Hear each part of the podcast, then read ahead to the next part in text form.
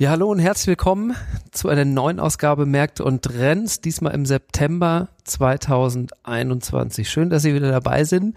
Zunächst mal, wie gewohnt, herzlich willkommen, Herr Dr. Andreas Januszek. Ja, herzlich willkommen, liebe Zuhörerinnen und Zuhörer. Wir freuen uns auch auf die neue Ausgabe hier im September.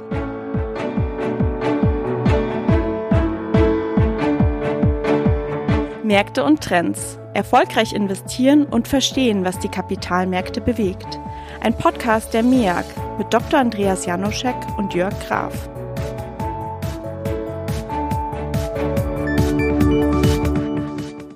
Ja, der Sommer geht zumindest kalendertechnisch so ein bisschen äh, dem Ende entgegen. An den Kapitalmärkten verlief der Sommer ja überraschend gut. Trotz der Delta-Variante, die umgeht, man kann beim USA-China-Konflikt jetzt nicht unbedingt von Entspannung sprechen. Wir sehen Zahlen bei, den, bei der Inflation, die wir seit langem nicht mehr gesehen haben und Probleme in den Lieferketten werden immer wieder thematisiert. Man liest auch immer wieder im Moment ne, in, in, in den Zeitungen, die Auftragsbücher sind prall gefüllt in Deutschland.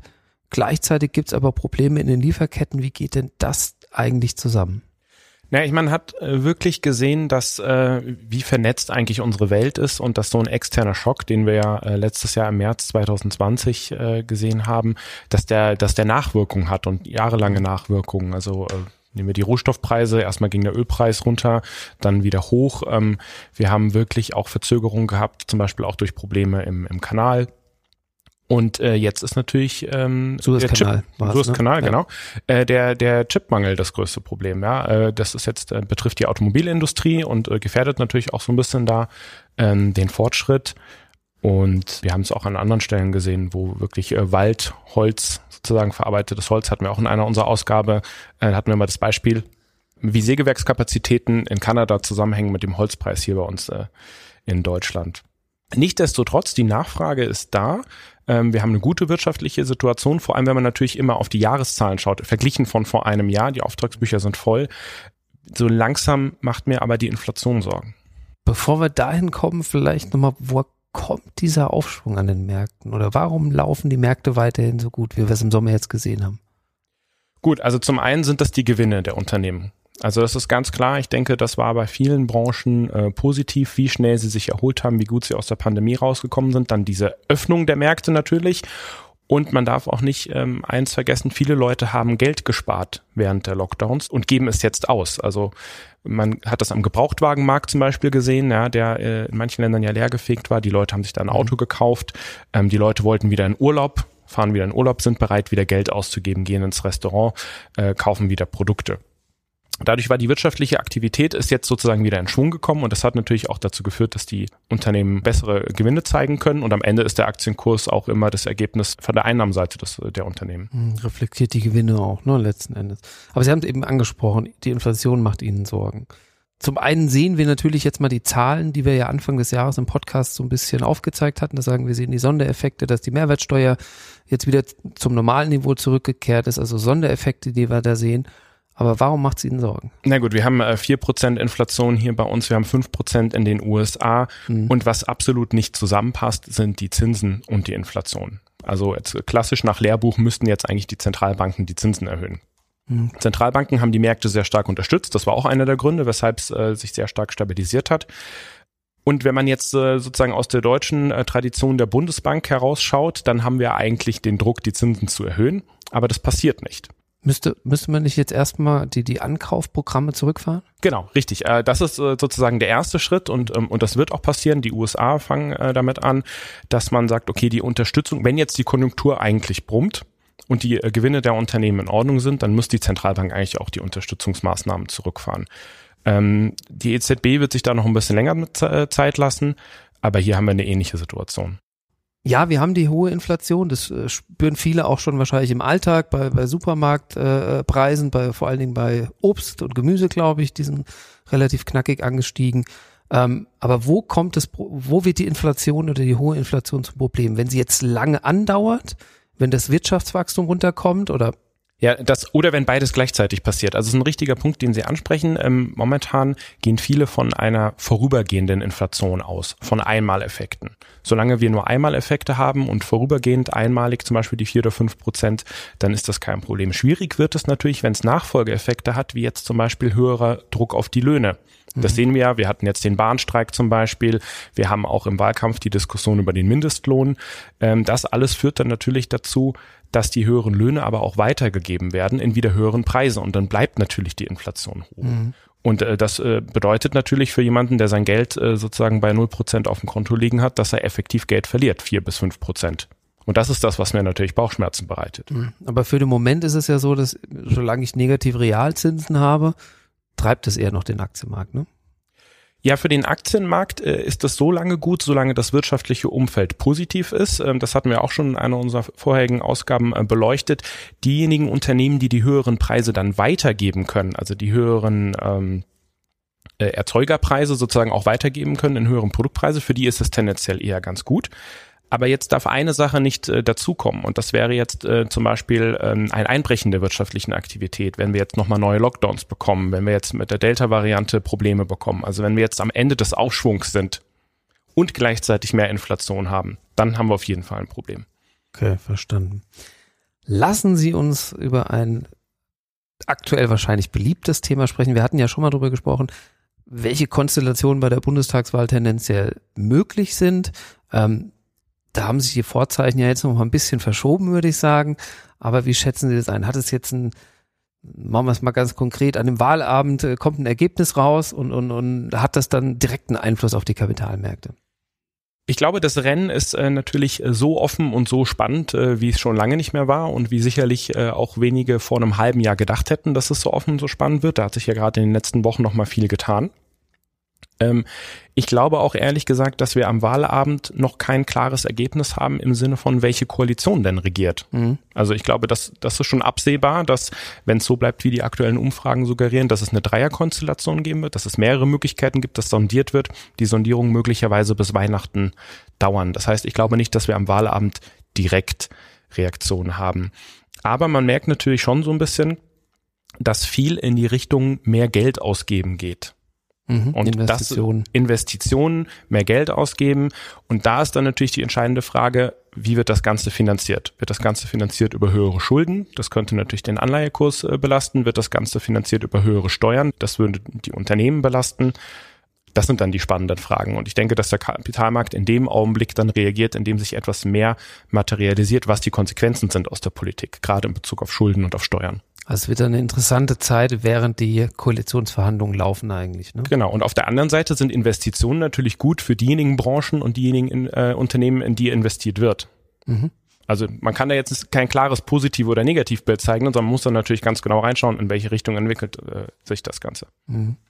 Es ist noch etwas zu früh, auch wenn wir noch kurz vor der Wahl sind. Das ist ähm, diesmal in der Tat zu früh. Diesmal ist es wirklich zu früh. Ja. Das stimmt. Ich würde Ihnen einfach mal ein paar Stichworte zurufen und Sie antworten mir ein paar kurzen Sätzen. Ist das okay für Sie? Gerne. Wir haben gesehen, hier in München ist gerade die IAA Mobility. Mobility ist der neue Zusatz, der so ein bisschen die Elektromobilität äh, äh, darstellen soll. Also wir sind auf dem Weg zum emissionsfreien Fahren und, und trotzdem seilen sich manche ab, um dagegen zu protestieren, obwohl es ja wirklich hier um eine positive Entwicklung eigentlich auf der Seite geht. Die Frage dazu lautet, wie schätzen Sie den Automobilsektor ein und vor allen Dingen mit Bezug, mit welcher Geschwindigkeit da jetzt die Elektromobilität entwickelt wurde? Okay, also vielleicht gehen wir mal kurz zurück zum Jahresanfang. Da hatten wir ja im äh, Januar darüber gesprochen, ob nicht die deutschen Automobilhersteller noch ein gewisses äh, Nachholpotenzial haben. Und ich glaube, da hat sich wirklich einiges getan zwischen, zwischen Januar und jetzt auch September. Also es gibt ganz viele neue Modelle von den deutschen Automobilherstellern, auch in Bezug auf äh, Elektromobilität ähm, und auch sehr viel Entwicklung. Das heißt, ähm, das sieht man auch in den Aktienkursen und das sieht man auch in den Gewinn der Automobilindustrie. Die war ja so 2018, 19 eher ein Sorgenkind und hat sich jetzt momentan sehr positiv entwickelt. Wenn Sie das Problem mit den Chips und Haltleitern in den Griff bekommen, dann ist das sehr gut. Das heißt, ich bin da eher positiv für den Automobilsektor, gerade weil die deutschen Unternehmen mit Verspätung, aber jetzt auf jeden Fall diesen Wandel äh, verstanden haben und mhm. auch gestalten. Das heißt wahrscheinlich auch, dass die Aktien letzten Endes auf längere Sicht natürlich davon profitieren werden, dass die, ich sag mal, die Automobilwirtschaft so wandlungsfähig ist in, in, innerhalb so kurzer Zeit. Genau, also das war ja dann schon überraschend, wie schnell das ging. Mhm. Was ich nochmal spannend finde, ist eigentlich, wenn, wenn ich abends immer heimlaufe, sehe ich natürlich immer die ganzen Autos hier in der Stadt rechts und links an der Straße parken. Wenn die alle künftig mal Elektroautos sind, frage ich mich, stehen denn dann bis 2025 bis oder 2030 bis zu Ende des Verbrennungsmodus überall kleine Ladesäulen oder kann man Kabel aus dem Boden ziehen? Also da ist die Politik gefragt. Die Frage werden wir wahrscheinlich nicht beantworten können, aber da ist wahrscheinlich die Politik dann gefragt. Ne? Ist dann überall eine Steckdose am Boden oder? Ja. Ich, ich glaube, man muss Mobilität auch einfach im Gesamtkontext neu denken. Und zwar meistens steht ja Autos rum. Mhm. So, aber äh, wenn man auch autonomes Fahren, und ich glaube, da kommt die, äh, die Verknüpfung von mehreren Technologien zustande, wenn man auch gleichzeitig autonome fahrende Autos haben, dann steht das Auto nicht rum, sondern dann fährt es sozusagen jemanden von A nach B. Da soll es jetzt in München ja auch Versuche geben äh, ab 2022 äh, mit autonomen äh, Taxis hier in der Stadt. Und das Auto fährt dann halt irgendwo zur Ladesäule und kommt dann von der Ladesäule her und transportiert Leute. Das heißt, wir haben gar nicht mehr die Autos, die den ganzen Tag irgendwo rumstehen und parken. Mhm. Und das wird spannend. Und ich glaube, da ist es auch wirklich wichtig, da zu investieren, weil es äh, bisschen mehr hingeht in einfach in, äh, in eine vernetzte Technologie, Informationstechnologie, Netze, Stromerzeugung und eben auch äh, Automobil. Nächstes Stichwort Corona und, und wie hoch ist das Risiko für den Winter für den Kapitalmarkt, wenn wir auf Corona schauen? Also sprechen wir von Lockdowns von Firmen, können da Lieferketten wieder beeinflusst werden? Also wie, wie stark muss ich das auf dem Radar haben, dass dann natürlich jetzt die Delta-Variante entsprechend im Umlauf ist? Ja, ich glaube, man muss schauen auch auf Impfquoten in äh, Ländern weltweit. Ja, also ähm, es gibt natürlich hier stark, die Diskussion ist sehr stark geprägt von den Impfquoten hier bei uns in Deutschland. Ähm, aber wenn wir jetzt natürlich in anderen Ländern, die äh, aus den, in den Fabriken stehen, wo Zulieferer sind, wo Rohstoffe herkommen, wenn wir dort in, in Lockdowns kommen, dann hat das natürlich auch Auswirkungen auf uns hier in Deutschland. Das heißt, am Ende des Tages ist das Thema Corona eigentlich erst dann vom Tisch, wenn es global gelöst ist. Dementsprechend wird uns das, auch wenn wir es äh, wahrscheinlich nicht äh, gut finden, äh, zumindest indirekt weiter über den Winter begleiten. Gut, schauen wir ein bisschen auf die Anlageklassen. Bei Aktien. Wie gehen wir in den Herbst? Ja, also ähm, vielleicht mal so drei Sachen vom Aktienmarkt. Also was wir was wir in den USA mögen, ist der ist der Gesundheitssektor äh, weiterhin ähm, und was sehr interessant ist auf dem internationalen Markt ist China. Da gab es jetzt nämlich Folgendes. Es gab ja neue, ein neues Gesetz in China, was äh, Jugendlichen vorschreibt, ähm, wie viele Stunden ähm, pro Woche sie äh, Computerspiele, Online-Spiele spielen dürfen.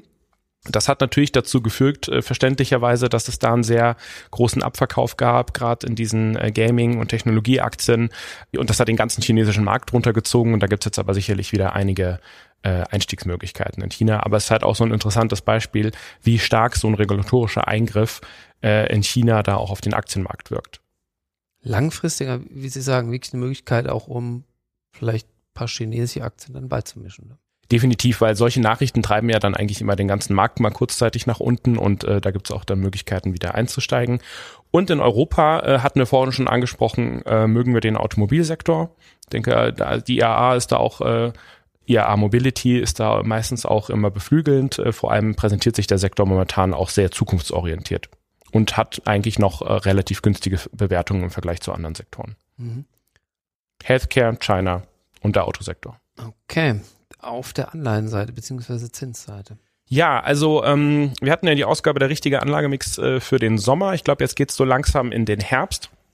Äh, traditionell gesehen sind die Sommermonate immer recht gut für Anleihen. Äh, das war jetzt auch ähm, die letzten Monate so. Was wir so ein bisschen beobachten seit ein paar Wochen, ist wieder so ein leichter Zinsanstieg. Und ganz entscheidend, also auch gerade hier für uns, ist natürlich eben das, was wir vorhin angesprochen hatten, das Thema, was machen die Zentralbanken in den USA? Hören die auf mit den Ankaufprogrammen? Reagieren sie auf die Inflation? Sehen wir da steigende Zinsen? Ich glaube, die Wahrscheinlichkeit für höhere Zinsen ist größer als für niedrigere Zinsen von hier aus gesehen. Mhm. Und ähnlich in Europa, vielleicht mit einer gewissen Verspätung. Natürlich, wenn wir auch mehr in Richtung Ausgabenprogramme gehen seitens der Regierung und natürlich auch von den USA her äh, höhere Zinsen kommen, dann ist auch dort die Wahrscheinlichkeit für wieder etwas steigendere Zinsen höher als für, für fallende Zinsen. So würde ich das jetzt einschätzen die Situation ist natürlich noch sehr dynamisch jetzt äh, mit Blick auf die Bundestagswahl. Aber ich würde jetzt ähm, im Gegensatz zu der Positionierung über den Sommer, würde ich jetzt aus dem Anleihenmarkt wieder etwas, ähm, mich wieder etwas stärker zurückziehen und da abwarten. Vielleicht äh, gibt es dann zum Jahresende hin bessere Möglichkeiten, zu höheren Zinsen wieder Anleihen zu kaufen. Gibt im Moment einfach zu viele Faktoren, die letzten Endes auch so ein bisschen Unsicherheit schaffen dann in dem Moment. Genau, aber die Risikoaufschläge für Unternehmensanleihen sind halt sehr gering. Das heißt, man wird nicht adäquat kompensiert eigentlich für das Risiko, was man trägt. Das heißt, es ist jetzt nicht ein attraktiver Einstiegszeitpunkt. Unternehmensanleihen war eine sehr attraktive Anlageklasse, ein bisschen höher verzinsliche Anleihen, äh, Hybridanleihen sind immer noch attraktiv, aber wirklich bei den äh, Unternehmen guter Bonität, da bekommt man momentan nicht besonders viel. Da ist Abwarten besser. Schauen wir mal auf die Rohstoffe. Da gab es so ein bisschen eine Besonderheit wegen dem Konflikt in Guinea. Genau, Aluminium, also ähm, allgemein gesprochen, äh, der Aluminiumpreis ist ja jetzt äh, auch schon seit längerem am steigen. Das gab jetzt nochmal den einen oder anderen Schub nach oben. Es ist halt immer gefährlich, bei solchen ähm, Konflikten oder Events dann noch auf den Zug mit aufzuspringen und zu versuchen, nochmal Aluminium zu kaufen, in der Hoffnung, dass es nochmal steigt, ähm, weil das Ganze natürlich dann auch schon äh, sozusagen schnell wieder zu Ende sein kann. Ähm, da würde ich jetzt davon abraten, da noch auf den Zug aufzuspringen. Mhm. Allgemein sind aber die Rohstoffpreise, wenn die äh, Weltkonjunktur weiterhin intakt bleibt, äh, natürlich unterstützt. Wir haben weiterhin Mangel in einigen äh, Branchen und Sektoren, also ist der Rohstoffmarkt grundsätzlich attraktiv. Wir haben auch am Ölmarkt gesehen, dass relativ schnell der Ölpreis wieder zurückkam. Und an der Tankstelle sehen Sie das natürlich auch. Mhm. Also da eher Seitwärtsbewegung oder aufwärts bei Öl? Ich muss es jetzt mal so konkret fragen. Also jetzt auch gerade mit Blick auf den Winter hin äh, kann ich mir durchaus vorstellen, dass auch äh, die Rohstoffpreise im Energiesektor ähm, wieder steigen können. Okay, dann hätten wir die Assetklassen auch schon durch. Wir haben tendenziell trotzdem aktuell immer noch niedrige Zinsen. Wir haben gute Unternehmensgewinne weiterhin und sehen die auch für die Zukunft. Ähm, ein bisschen Unsicherheit gibt's bei der Inflationsseite habe ich so ein bisschen rausgehört. Und Corona ist natürlich noch ein Risikofaktor, zumindest für den Winter jetzt. Äh, für die Anlegerinnen und Anleger entsteht natürlich jetzt äh, das Dilemma. Einerseits, wenn man das Geld auf dem äh, Konto liegen lässt, verliert man die vier Prozent Inflation garantiert, hat sozusagen garantierten Kaufkraftverlust. Ähm, auf der anderen Seite ähm, gibt es natürlich wenig Zinsen ähm, und an den Aktienmärkten sind einige Branchen schon gut gelaufen. Trotzdem ist es besser, schrittweise zu investieren, als den garantierten Verlust in Kauf zu nehmen. Und warten wir mal die Wahl ab und schauen uns mal an, welche Branchen äh, Zukunftsinvestitionen bekommen, wer sich weiterentwickelt, wo es noch Möglichkeiten gibt, äh, hier auch wieder attraktive, nachhaltige Renditen zu erwirtschaften. Es gilt also eigentlich wie immer, nur jetzt noch mehr, breit streuen, ja, ist das Gebot der Stunde. Und äh, wer eine bestimmte oder wer einen guten Anlagehorizont hat oder längeren Anlagehorizont, natürlich auch mehr Aktien an Bord zu haben breit streuen, investiert bleiben und äh, Marktschwankungen auch mal zum Nachkaufen nutzen. Das ist, glaube ich, ein gutes Stichwort. Hatten wir ja mit China, wenn da gerade so ein regulatorischer Eingriff kommt, dass man dieses Tief durchaus auch für den Einstieg dann nutzen kann. Ja, das war's schon für heute. Danke, dass Sie wieder dabei waren. Ich glaube, wir freuen uns jetzt alle auf einen hoffentlich schönen Spätsommer, würde ich sagen. Genau, und ich glaube, mit dem Ende der Sommerferien und der anstehenden Bundestagswahl kommt äh, vermutlich auch wieder ein bisschen mehr Dynamik in den Kapitalmarkt. Ähm, wir halten Sie auf den Laufenden. Vielen Dank, liebe Zuhörerinnen und Zuhörer, fürs Abonnieren und bis zum nächsten Mal. Bleibt auf jeden Fall spannend. Vielen Dank und Grüße aus München. Der Märkte und Trends Podcast der MEAG Munich Ergo Kapitalanlage Gesellschaft MBH dient Informations- und Marketingzwecken. Rechtliche Hinweise und weitere Informationen erhalten Sie in der Beschreibung des Podcasts oder im Internet unter www.meag.com.